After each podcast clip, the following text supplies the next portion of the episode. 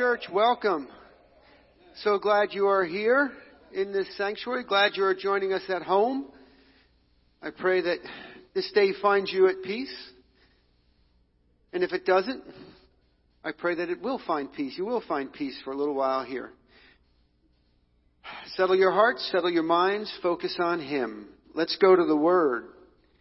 From Psalms 86. For you are great and do marvelous deeds. You alone are God. Teach me your way, O Lord, and I will walk in your truth. Give me an undivided heart that I may fear your name. I will praise you, O Lord my God, with all my heart. I will glorify your name forever. Turn to me and have mercy on me.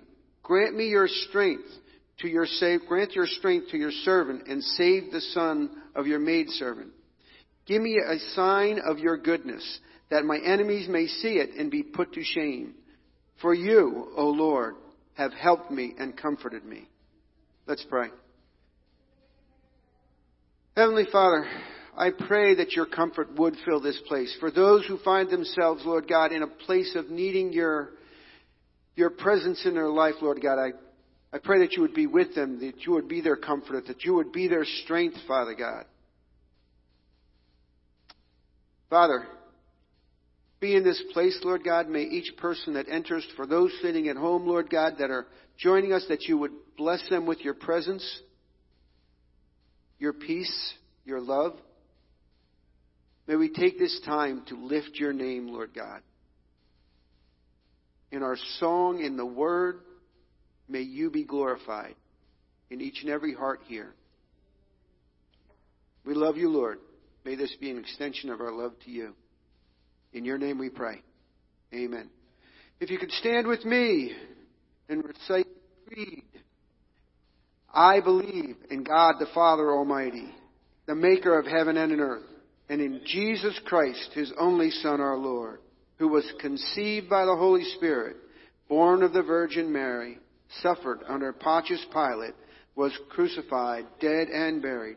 He descended to the dead. The third day he arose again from the dead. He ascended into heaven and sits at the right hand of God the Father Almighty. From there he shall come to judge the living and the dead. I believe in the Holy Spirit in Christ's universal church, the communion of all believers, the forgiveness of sins, the resurrection of the body, and the life everlasting. Amen. Let's worship. Morning, everyone. Three,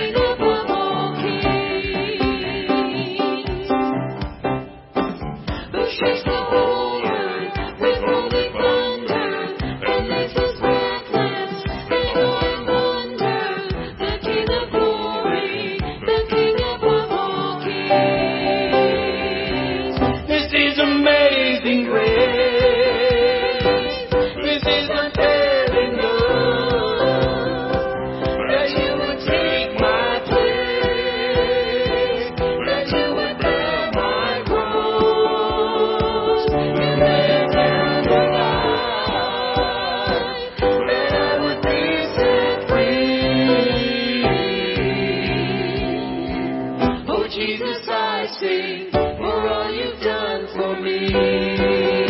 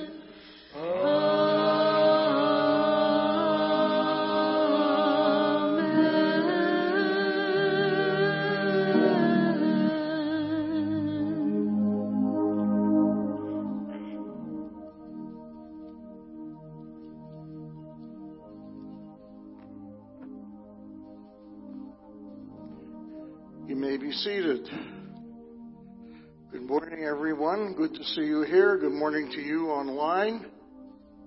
Glad that you're joined us this morning. It's a wonderful day to be in the Lord's house. Amen. I will praise the Lord who counsels me. Even at night, my heart instructs me. I keep my eyes always on the Lord. With him at my right hand, I will not be shaken. Lord, we praise you because you are wisdom and because you share yourself and your wisdom with us. We praise you for being at our right hand and we gladly put our confidence into you, knowing that you always have our best interest at heart, regardless of any circumstances.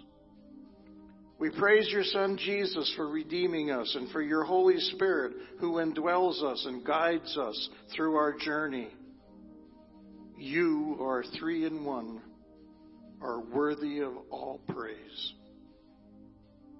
Even in our praise, we are mindful that we have done things which are wrong, and we've admitted to do things which were right for us to do. Forgive us, Lord. Lead us not into temptation, O Lord, but deliver us from the schemes of the evil one. Cleanse us and sanctify us with your Spirit. Hide your words in our hearts and minds that we might not sin against you. We thank you again for the undeserved mercy shown to us through Christ's sacrifice. We thank you for the grace given to us that we might be saved through faith and for your continued grace in which we stand. We thank you for being who you are. We thank you for your provision and for your great promises. And we thank you especially this morning that even when we are faithless, you always remain faithful to us.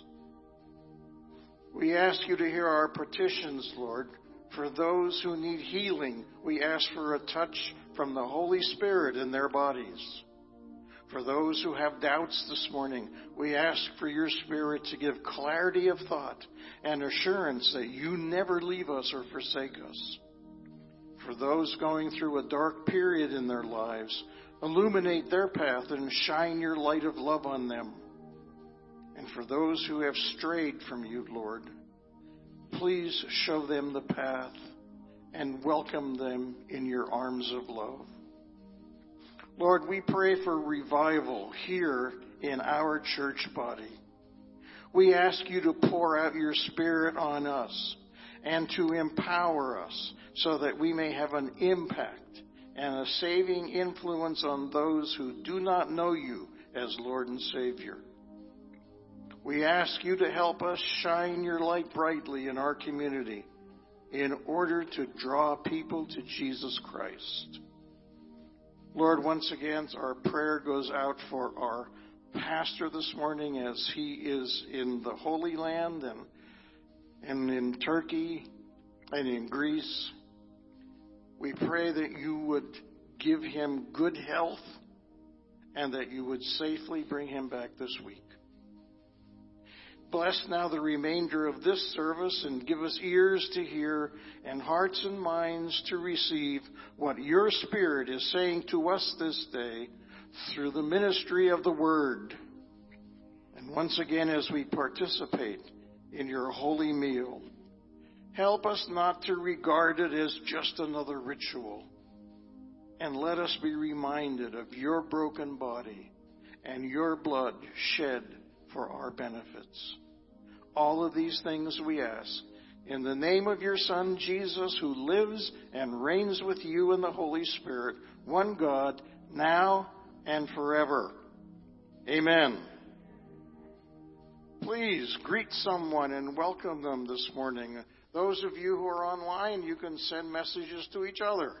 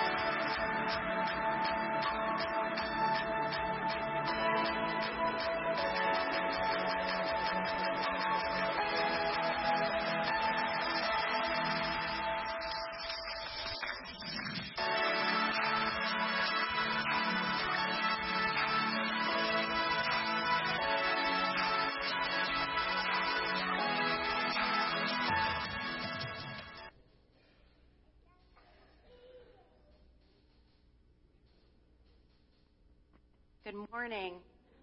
I get to do announcements this morning, so sorry. Okay, the first announcement I'm supposed to say is about the connection card. If you are new here, fill it out. We would like to get to know some information about you, and then you can bring that to the information center, and you will get a gift. I mean, who doesn't want a gift? If you want the gift but you don't want to tell us about yourself, say that I said you could get a gift even though you don't fill it out. That's fine. Um, you can also scan the QR code and fill it out online. Um, VBS is coming.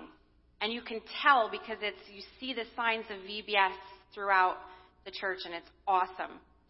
So um, you can sign up through our website. It's out of this world, David said. So you could sign up through the website. It's um, just an amazing week. And if you're having trouble inviting somebody, or you're thinking of a new way to invite somebody, I was talking to Laura about this this week. Um, it's actually really easy for me because talking, every mom here knows, like when you have to do something with your kids for the summer, it's very stressful, and paying for like camps is expensive. And so it always comes up, what are you doing with your kids for the summer? Um, this and that. And I always say, week at VBS, it's amazing. So that's just a little tip on what I do. Uh, I talk about my kids going to VBS and how amazing that is. It's a full week of entertainment for them, and they learn about Jesus. Um, July 2nd is the last day to drop off your donated items to Mission Control. If you have picked up some items to donate for VBS, Mission Control is in the back, and July 2nd is the last day to drop them off. Um, child dedication is next week, so you need to sign up today. If you are interested in having your child dedicated, you must sign up for this. Um, and there's information at the information center. Jess will be back there after church. So today you need to sign up. Um, oh, and you can also sign up through the QR code, but there is a sign up sheet, and she'll give you more information on that. And lastly, um, we're just going to take a moment and highlight the food pantry. It's something that we do here at Faith Discovery Church for the community, and it's absolutely amazing. The food pantry um, serves over 40 families a week, I think was the last total that I heard. And I think about what if that was my family in need of food and people, you know, we get to serve them and we get to help them. Um, you know, mission is our mindset, and so the way that we can outreach and serve. So if you want to get involved in the food pantry, you can go to the information center. You could see Pat if you have any, you know, desire to serve. Um, and also, it's because of your giving. So thank you. There are four ways that you can give here. They are on the screen because I don't have them in my notes. So text, check, online, so all of those ways, and all of that goes to the ministries that we have here at the church, like the food pantry, like VBS. Um, so thank you so much for that. And we are going to sing one more song. Are we going to sing one more song? Yes. Good morning, everyone, again. I invite you to stand as we continue in worship. I was reminded this morning that when I am weak, I am strong because it doesn't depend on me, doesn't depend on you. We have a Lord that is stronger than anything we can imagine. It, it, it, goes beyond description. Sometimes we feel like we have to push on through. This morning I woke up and I decided I'm just going to let go. And I recommend you do the same. Just let go. Let God. Thank you, Jesus.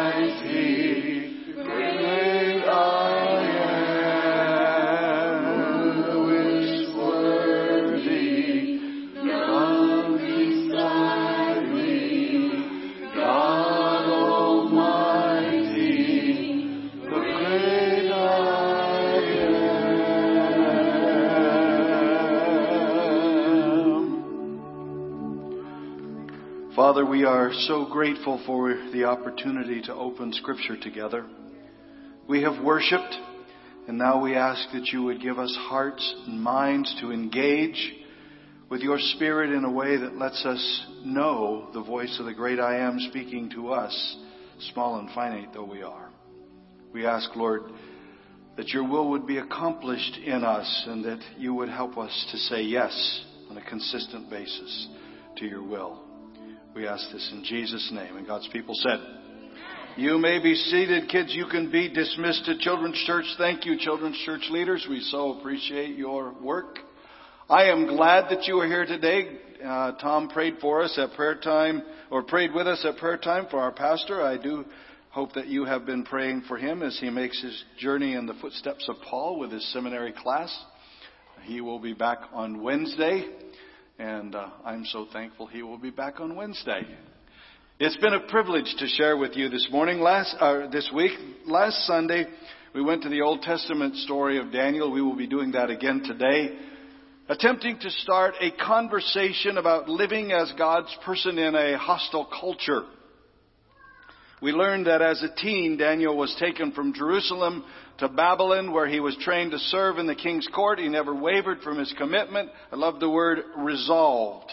He never wavered from his commitment to the living God in spite of great pressure to conform, and God granted him wisdom and influence. A major theme of the book of Daniel is this, and if you're following in your notes, there, here's your first uh, fill in the blanks if you are doing that today.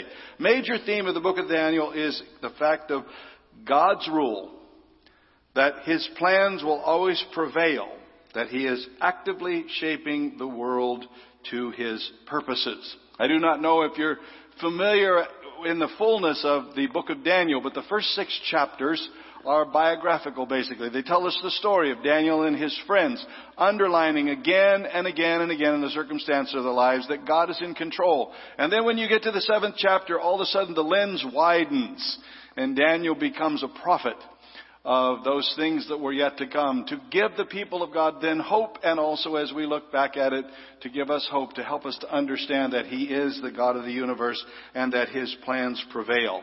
That's not always obvious in our lives, is it?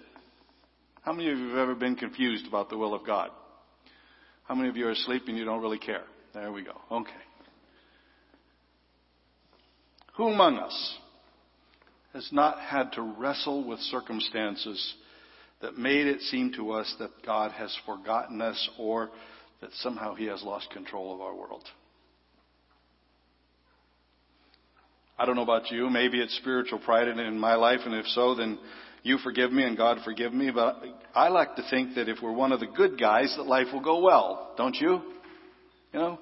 If I'm playing on the right team, doing the right things, that somehow everything will go well, that life will be smooth sailing. And it doesn't always work out that way. I don't know all the stories in this room, but I know everyone here has one. Maybe your story is one of prayers that seem unanswered for wayward children who have wandered away from God in spite of your efforts to raise them in a godly way. Perhaps you are wrestling with faithfulness in your use of spiritual gifts and your calling because it seems that the rewards are so few that the return on your work is next to non-existent. And you're saying, well, I thought if we planted seeds that they had a harvest, so what's happened here? So many things can cause us to doubt. Prolonged illness, unhappy marriage, abandonment by friends and family because we have confessed Christ as Lord. It may even be a much more internal struggle as I talk to believers these days. I'm not sure why. I, I don't know if it's the spirit of the age. I don't know if the culture we live in. I really don't understand the root causes of it all. But I can tell you that more than any time in four decades of ministry, as I talk to individual believers, I find them struggling with doubt, struggling to hold on to a commitment to Jesus Christ. Questioning faith that they may have held on to for years and years and years, and suddenly it seems as though prayer and church worship and spiritual disciplines are leaving them feeling unfulfilled, and they say to me, Pastor Jerry, I just don't know if I can hang in there. If I'm talking to you, I don't want you to be discouraged this morning. I want you to know God is in control. That's the baseline of this message. It's a pretty simple message. Yes, it is. You know my own story. It's pretty familiar to you, and I won't bore you by repeating it. But it's been one of pain and struggle through the last decade loss, death, disappointment. And in spite of some wonderful friends and an amazing church that I served, and my own great kids, between the years of 2010 and the year 2015, I went through a time of struggle and spiritual difficulty and depression like I have never experienced in my entire life. The book of Daniel at that time, that's why I'm speaking to you from Daniel, the book of Daniel at that time took a place in my heart. Those Sunday school lessons that I learned as a child took new meaning to me. They weren't just neat stories that I saw on flannel graph. How many of you know what flannel graph is? Yeah, like three of you. That's the little punch out figures that had flannel on the back that your Sunday school teacher stuck on a flannel board. Nobody does that anymore. But uh, they went from being flannel graph stories I learned in Sunday school to, to lessons in faith that said, Jerry, you can stand firm. And so it is my prayer that you will be encouraged by our text today as well. Let's go to Daniel chapter 6. We find him serving. After two major changes in the empire, Nebuchadnezzar, the king who had been the captor, has died. A successor retained Daniel's advisor, and that successor had been overcome by the Persians who had conquered the empire, and Daniel's service was so important, he remained in the court even of the new king. This once captive of Jerusalem now was a high official of the king. In fact, the Bible tells us this in Daniel chapter 6. Daniel proved himself more capable than all the other administrators and princes, and because, verse 3, and because of his great ability, the king made plans to put him over the entire empire. And then the narrative shifts. Life never stays exactly the same. How many of you know that? Yeah. You can be winning today and facing a dark, high brick wall tomorrow. It's a long text. I know it's poor preaching form to read lots and lots of scripture, but hey, I'm retired, so I can preach poorly. Here we go. I don't have to earn my salary anymore. How's that, Walter? That's so negative, isn't it? Daniel, Daniel chapter 6, verse 4. And we need to read the entire story. That's why I'm going to read a long passage. Daniel chapter 6, verse 4. And it says this, and why didn't I bring my large print? No, it doesn't say that in my Bible, but it's very small. When Daniel was prepared to be uh, appointed over the entire empire, at this, the administrators and the satraps, the princes that is, tried to find grounds for charges against Daniel in his conduct of government affairs but they were unable to do so. They could find no corruption in him because he was trustworthy and neither corrupt nor negligent. Finally, these men said, We will never find any basis for charges against this man Daniel unless it has something to do with the law of his God. And so the administrators and the satraps went as a group to the king and said, O King Darius, live forever. The royal administrators, prefects, satraps, advisors, and governors have all agreed that the king should issue an edict and enforce a decree that anyone who prays to any god or man during the next 30 days, except to you, O king, shall be thrown into the lion's den.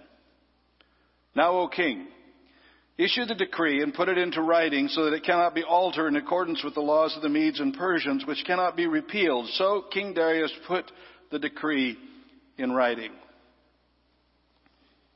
Verse 10. Now, when Daniel learned that the decree had been published, he went home to his upstairs room where his win- windows opened toward Jerusalem. Three, da- three times a day, he got down on his knees and he prayed, giving thanks to his God, just as he had done before. Then these men went as a group and they found Daniel praying and asking God for help. And so they went to the king and spoke to him about his royal decree. Did you not publish a decree that during the next 30 days, anyone who prays to any god or man except to you, O king, would be thrown into the lion's den? The king answered, The decree stands in accordance with the laws of the Medes and the Persians, which cannot be repealed. Then they said to the king, Daniel, who is one of the exiles of Judah, pays no attention to you, O king, or to the decree you put in writing. He still prays three times a day. And when the king heard this, he was greatly distressed, for he was determined to rescue Daniel and made every effort until sundown to save him. Then the men went as a group to the king and said, Remember, O king, that according to the law of the Medes and Persians, no decree or edict that the king issues can be changed. Verse 16, so the king gave the order. They brought Daniel and threw him into the lion's den. And the king said to Daniel, May your God, whom you serve continually, rescue you. A stone was brought and placed over the mouth of the den, and the king sealed it with his own signet ring and with the rings of his nobles, so that Daniel's situation might not be changed. Then the king returned to his palace and spent the night without eating and without any entertainment being brought to him, and he could not sleep. At the first light of dawn, the king got up, hurried to the lion's den, and when he came near the den, he called out to Daniel in an anguished voice, Daniel, servant of the living God, has your God, whom you serve continually, been able to rescue you from the lions? Daniel answered, O king, live forever. My God sent his angel, and he shut the mouths of the lion, and they have not hurt me because I was found innocent in your sight, nor have, nor have I ever done anything wrong before you, O king. The king was overjoyed, gave orders to lift Daniel out of the den, and when Daniel was lifted out of the den, no wound was found on him because he had trusted in his God. What a story. God is in control.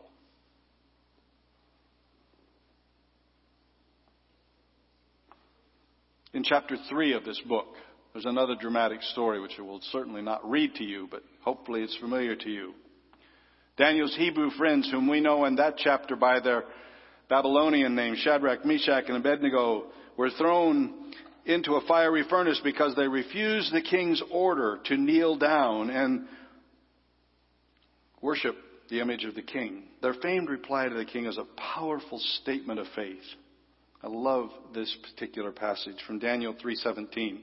If we are thrown into the blazing furnace, the God whom we serve is able to save us. He will rescue us from your power, your majesty.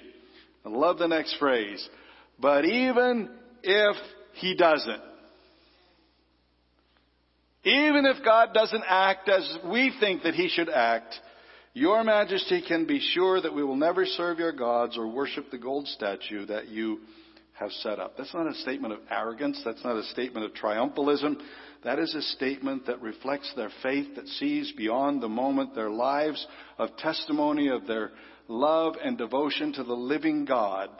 And the Bible goes on to tell us that Shadrach, Meshach, and Abednego were firmly tied, fell into the blazing furnace, and then Nebuchadnezzar leaped to his feet in amazement and asked his advisors, Weren't there three men that we tied up and threw into the fire? They replied, Certainly, O king. And he said, Look, I see four men walking in the fire, unbound and unharmed, and the fourth looks like a son of the gods, a divine being. Nebuchadnezzar then approached the open, blazing furnace and shouted, Shadrach, Meshach, and Abednego, servants of the living Most High God, come out and come here. And they found that the fire had not harmed their body, harmed their body, nor was a hair of their head singed, and their robes were not scorched, and there was no smell of fire on them.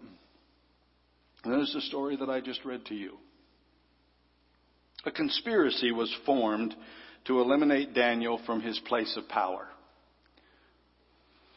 Jealousy made 120 nobles murderous in intent, but he was so upright that the Bible tells us, flip the slide if you would, that there was no way to charge him with corruption or disloyalty or negligence. What a testimony.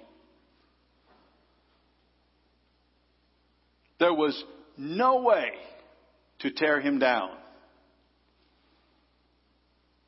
except they said if we can conspire and find a way to use his devotion against him.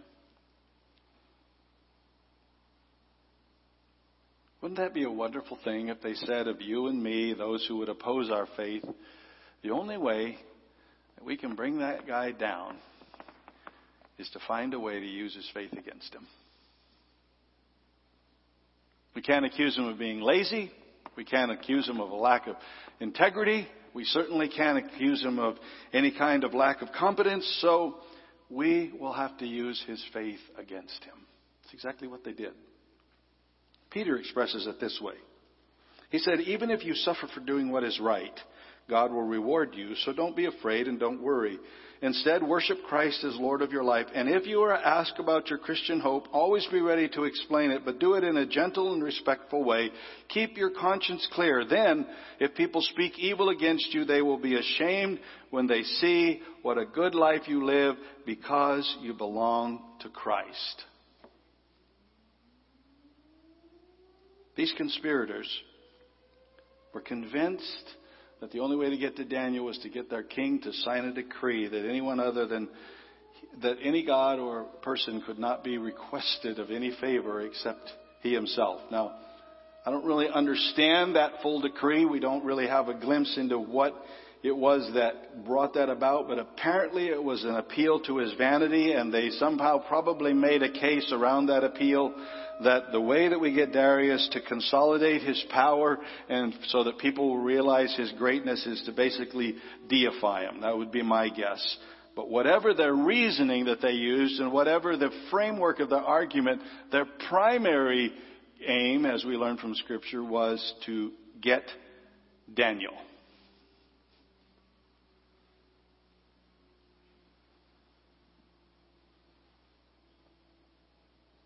When the choice is offered to you to cut ethical, ethical corners at your place of work, is the integrity of your life so well known because of Christ Jesus that you're eliminated from the loop? They don't share the plan with you. So they realize that you will not just go along to get along.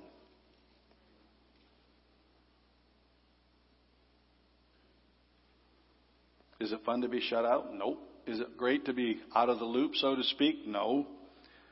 But it is God honoring when it is because we have a stellar, inter- a stellar integrity as a result of our commitment to Jesus Christ. When your friends plan to go to some questionable place of entertainment after work, I hope your Christianity is so obvious that they don't even invite you. I have a friend that that happened to him repeatedly, for which he was glad. But eventually he had to leave his place of employment because they said that he wasn't a good guy. He didn't go along with the guys to do the things that they were doing when they went to drink in the strip clubs on Friday night. I want you to notice that when Daniel was confronted with this conspiracy, he didn't sound the trumpets, go out into the street, or send an announcement. Hey, I'm going to pray. I love what it says in this 10th verse. When Daniel learned that the law had been signed, he went home, knelt down as usual in his upper room with the windows open toward Jerusalem, and he prayed three times a day, just as he had always done, giving thanks to God.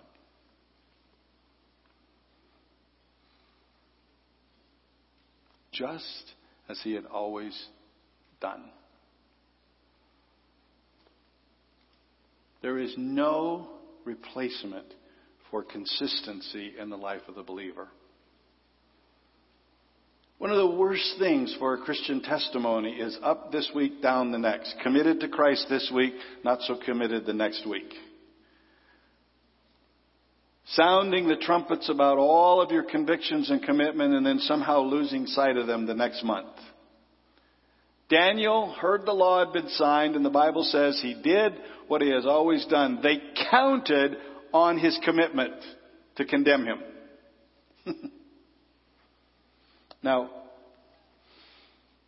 let's be careful about something here because some of the worst parts of religion involve public performance, trying to make a good impression. And that choice will almost always lead to hypocrisy. You realize that? One of the surest ways to become inauthentic is to set your sights on the people around you and try to please them, impress them, make them believe that you are more devout than perhaps you actually are. Jesus plainly warns us about that. He says our best prayers are prayed in private rooms, not on street corners. Our best generosity is practiced out of public sight, away from the temptation of recognition. Here's how he says it in Matthew 6. Take care. Don't do your deeds publicly to be admired, because then you will lose your reward from your Father in heaven. So when you give a gift to someone in need, don't shout about it as hypocrites do. Don't blow trumpets in the synagogues and streets, calling attention to your acts of charity. I assure you, you have received all the rewards you will ever get. But when you give to someone, don't even let your left hand know what your right hand is doing. Give your gifts in secret, and your Father who knows all in secret will reward you. And now about prayer. When you pray, don't be like the hypocrites who love to pray publicly on the street corners and in the synagogues where everyone can see them. I assure you that all the reward they will ever get is there. But when you pray, go away by yourself, shut the doors behind you, pray to your Father secretly and your Father who knows all secrets will reward you. By the way, this is not about being a secret disciple. It's not about hiding your light. It's not about saying, well, I'll never let anyone know of my commitment to Christ. No, that's not what Jesus is talking about. He's talking about your focus, just like Daniel. That your focus will be committed Christian living regardless of your circumstances. That you will be the same person on Sunday and Monday. That you will be the same person at home as you are at work. That you will be the same person on Friday night as you are on Sunday morning. That there is a consistency in your behavior because Christ is equally Lord of all days. Daniel was not a secret disciple. Everybody knew about his commitment, but his commitment had nothing to do with their admiration and approval. His commitment was based on his focus of the living God. Is yours?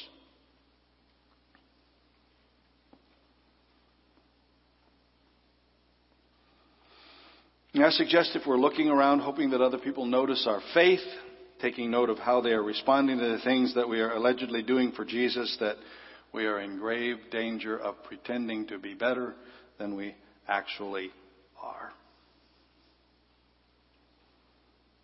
Now, if I were writing the story of Daniel and the lion's den, this is where I would probably change the plot line. When Daniel went in his room to pray every day, if I were writing the story, I would probably say the princes saw the sincerity of David and they looked at him and they said, How in the world could we turn this guy in? I mean, he's such a great guy. Doesn't that make sense to you?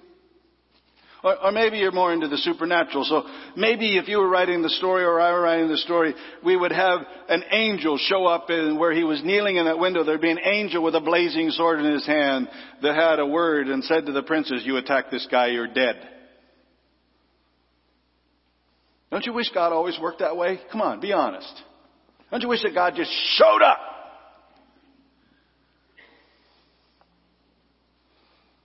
Sometimes that happens. But most of the time, God walks through the ordeal with us and the challenges that come our way.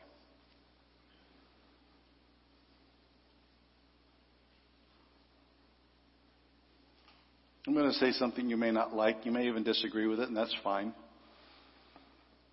I think as Christians, we waste an inordinate amount of time in prayer asking God to keep us out of trouble than to keep us faithful in it.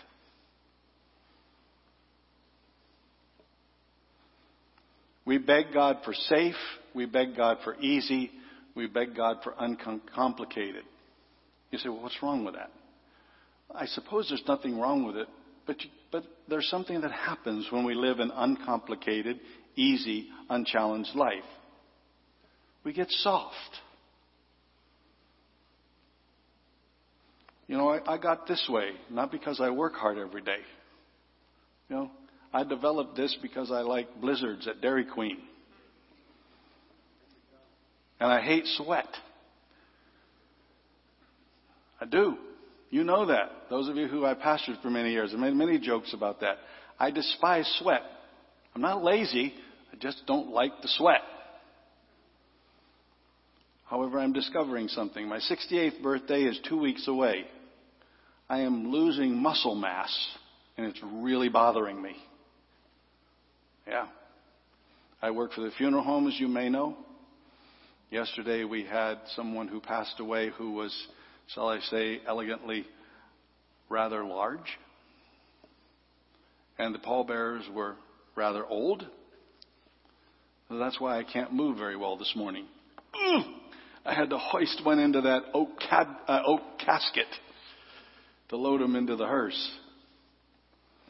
And I became acutely aware that I am losing muscle mass as a result of reduced activity. So when I shared that with my boys, my son Sean reminds me, Dad, that's why there are gyms. And all God's people said, no, keep it to yourself.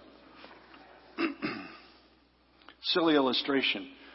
But exactly the same thing is true in our spiritual life. Without challenge, without pushing ourselves beyond what is safe, without taking up our commitment to Christ in a way that is often uncomfortable, our faith gets flabby, our prayers become empty and rote and ritual.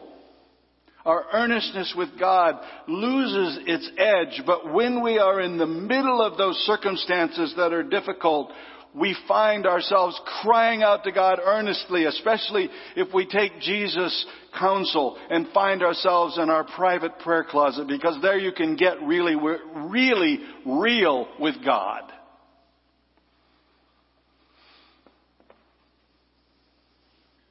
The cost of Daniel's faithfulness was great. We read the story, we read it from beginning to end in 14 verses, and we say, well, that's great. But Daniel thought he was probably going to die. Daniel didn't have any idea that the angel was going to show up and close the mouths of the lion. He thought when they tossed him in there, it was the end. The king probably had a little more expectation for Daniel than he did for himself. We read in that 16th verse, the king said, May your God whom you serve continually rescue you. There are some Christians who mistakenly see suffering as an evidence of a faulty or inadequate faith. That's not true. Not true at all. There's so many examples throughout the scripture of those who suffered in spite of, or sometimes even because of their faith and integrity. And Daniel's one of them. Another is my, one of my heroes in the Bible. His name is Joseph. I hope you know his story. Joseph became a slave when his own brothers hated him and sold him into slavery. He became the manager of the household in Egypt where he had been sold because of his competence. Only a few years later to be accused of sexual assault by the master's wife who tried to seduce him and he refused her advances and he ended up thrown in prison.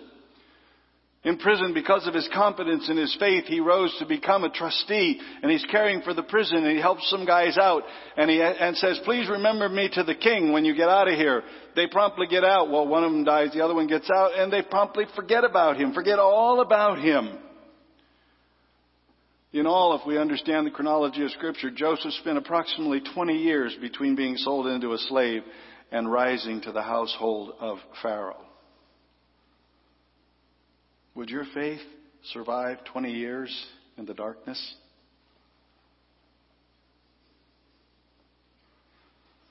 Eventually, those same brothers who sold Joseph into slavery stand before him seeking food during a famine. They had no idea that the Prince of Egypt is their brother that they sold decades before. Listen to his statement of faith. This is a good one to commit to memory. Genesis chapter 50, verse 20. You intended to harm me, but God intended it for good to accomplish what is now being done, the saving of many lives. He said, This is the one thing I never doubted God is in control.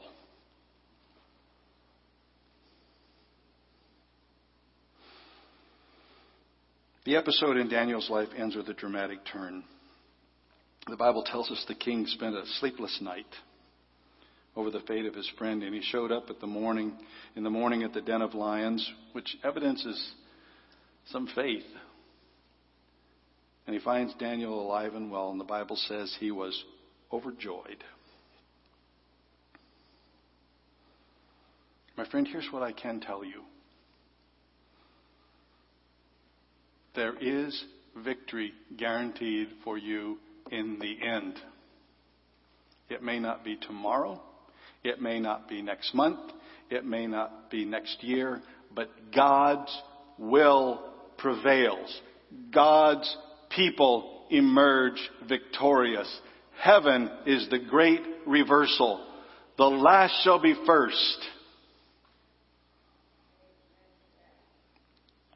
Thank you for believing in it, sister. But in this world, you may walk the same pathway as we find in Hebrews 11 for the second half of that chapter. In the first half, we see great faith stories of great resolve. Abel, uh, Enoch, Noah, Abraham, Sarah, Isaac, Jacob, Joseph, Moses, Rahab, Samuel, David, and the prophets. And then the chapter reminds us of the blood of the martyrs. It says this on the slide, some faced jeers and flogging while others were chained and put into prison. They were stoned and cut in two and put to death by the sword. And they went about in sheepskins and goatskins, destitute, persecuted, mistreated. The world was not worthy of them. They wandered in deserts and mountains and caves and holes in the ground, and they were all commended for their faith, but none of them received what had been promised in this world. That may be your experience. You've heard me speak of one of my modern heroes, a modern martyr. His name is Jim Elliot. Jim Elliot was only in his late 30s. And on that January day in 1955, his friends finally believed that the time had come to reach out to a primitive Amazonian tribe, the Waorani people. They had planned, they had reached out, they had laid a foundation. They said, I think it's time. These people will now receive us.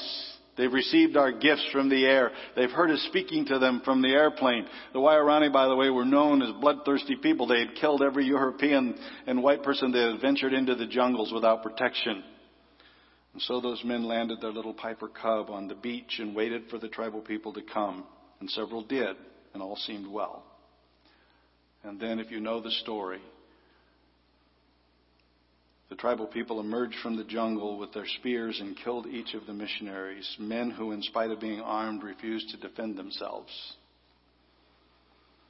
You say, that's a horrible story. No. From their blood sprang a vital church among the Waorani people, as well as an inspiration in the late 50s for thousands upon thousands of people to, in the Western world to embrace missionary service. Oh, even at the time, if you read some of the contemporary news stories from the 50s, you will see some, many in fact, mock their choice as foolish, others criticize their effort as misguided, but only God in eternity knows the rich reward of lives cut too short in our estimation. So here's the question. Will you stand steady? Will you live with integrity in the hard times, in the disappointing times, when pressure's applied? Or even when doubts come? Ultimately, Daniel's steady faith brought great honor to God. We go to the end of that chapter passage I did not read before, chapter 6, verse 26. The king who had issued a decree to throw anybody in the lion's den that didn't only pray to him now issues another decree. I decree that in every part of my kingdom people must fear and reverence the God of Daniel. For he is the living God. He endures forever. His kingdom will not be destroyed. His dominion will never end. He rescues, he saves, he performs signs and wonders in the heavens and on the earth.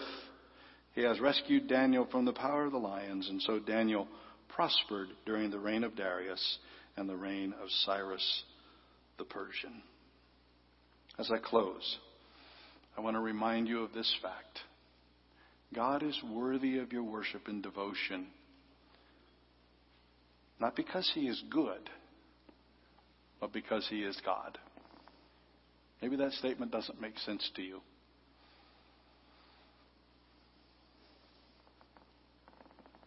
If you tie your devotion and your love and your faith to an immediate outcome, it is likely that it may fail. That's why our faith is anchored in a person, the person of the Lord Jesus Christ. Do we always understand his ways or the purposes? No, because as Jeremiah says, they're higher than our ways, as high as the heaven is above the earth. But Christ is the same yesterday and today and forever, and He is worthy of our worship because He is God. So I encourage you to trust Him. Wherever you are this morning, you say, Well, faith is hard for me. It may be, but it's a choice and it's a response. And faith grows as it's exercised. It may be that you take one small verse, one small passage of the truth of the Word of God, and you cling to it, and it becomes your phrase that guides you through this dark place. But as you practice faith and put your faith in the person of Jesus Christ, trusting Him to forgive you, trusting Him for life before God, inviting Him to be the Lord of every situation, God promises the Spirit of God will surround you. And He says this that He will work for the good of those who love Him. Perhaps not the good that you imagined, but the good of those who love Him. David, or rather Daniel, went through the ordeal, and he emerged and God was gloried, glorified. How about you? Will you trust Him? Let's bow our heads.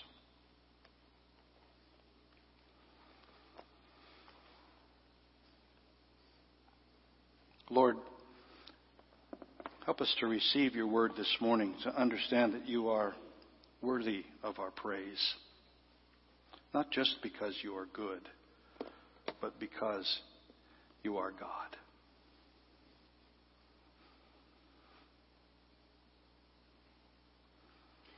Lord, may you be the God of our past, the God of our present, the God of our future. The forgiver of our sins, the preparer of our lives of service, the one who gifts us with the power and the presence of the Holy Spirit. Lord, I pray for every individual in this room and for those of us corporately that we will fulfill the mission to make a measurable difference for the kingdom of God. Increase our faith. We ask in the name of Jesus Christ. And God's people said, the Word of God says this concerning communion, which we are about to receive. For I received from the Lord what I passed on to you, that the Lord Jesus, on the night before he was betrayed, took bread. And when he had given thanks, he broke it, and he said, This is my body, which is for you. Do this in remembrance of me. In the same way, after supper, he took the cup and he said, This cup is the new covenant in my blood. Do this whenever you drink it in remembrance of me. For whenever you eat this bread and drink this cup, you proclaim the Lord's death until he comes. He goes on to say, And so let a person examine himself before he eats and drinks, that he will not eat and drink unworthily.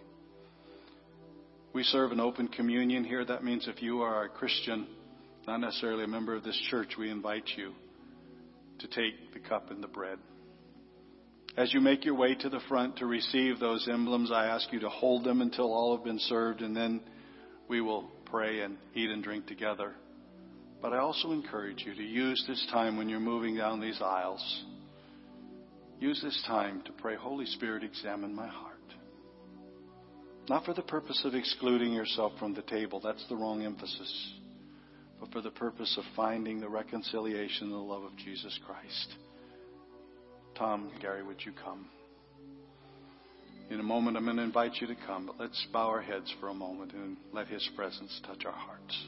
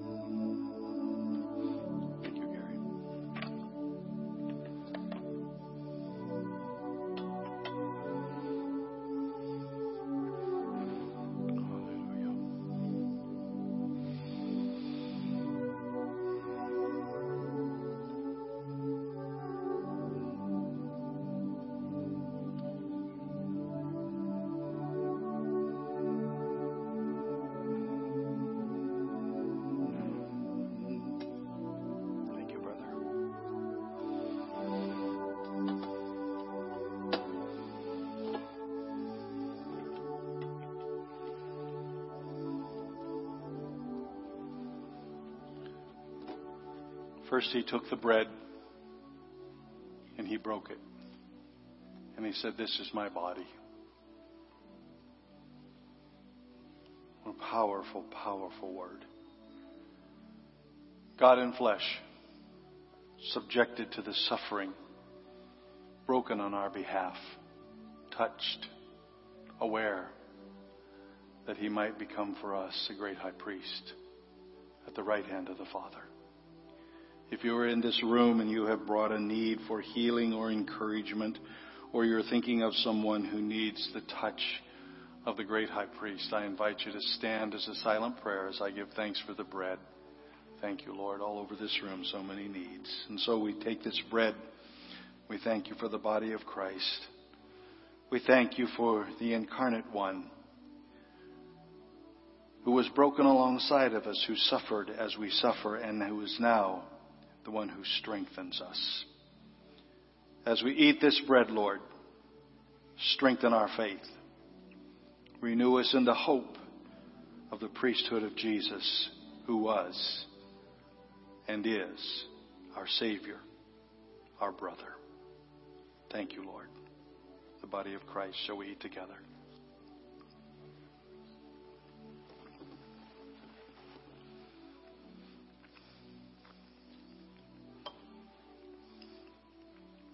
You're able to stand, I invite us all to stand as we take the cup.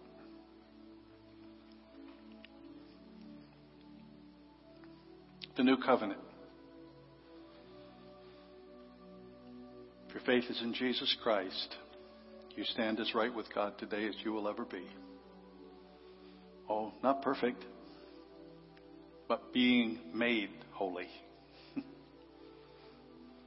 a work in progress here on the earth, but a finished salvation in heaven because of the covenant of Christ Jesus. So thankful for that. We thank you for this cup, Lord, and for the forgiveness that is ours through Christ, the reconciliation to you as our Father, and the restoration of our holy destiny. May we live as children of the Most High God. Our faith set squarely in the covenant that you have made and the promise that is ours through Christ our Lord. In His name I pray. blood of Christ. Shall we drink together?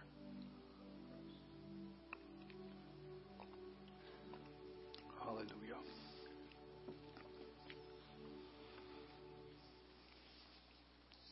So grateful you chose to be with us today in this room, those of you who chose to be with us online. It's been my joy to speak to you for the last couple of weeks. I'll see you in a couple of years. I have no idea. I appreciate our pastor's confidence in me and willingness to allow me to stand before you. And I pray that God has used the word to encourage you in your faith. Here's the blessing. Take it with you as you go this morning. And now to him who is able to keep you from falling and to present you before his glorious presence without fault and with great joy. To the only God our Savior be glory and majesty, power and authority through Christ Jesus our Lord, who was before all ages, who now is, and who will be forevermore. Amen and amen. Go in peace. Live for Christ. We hope to see you on the Lord's Day.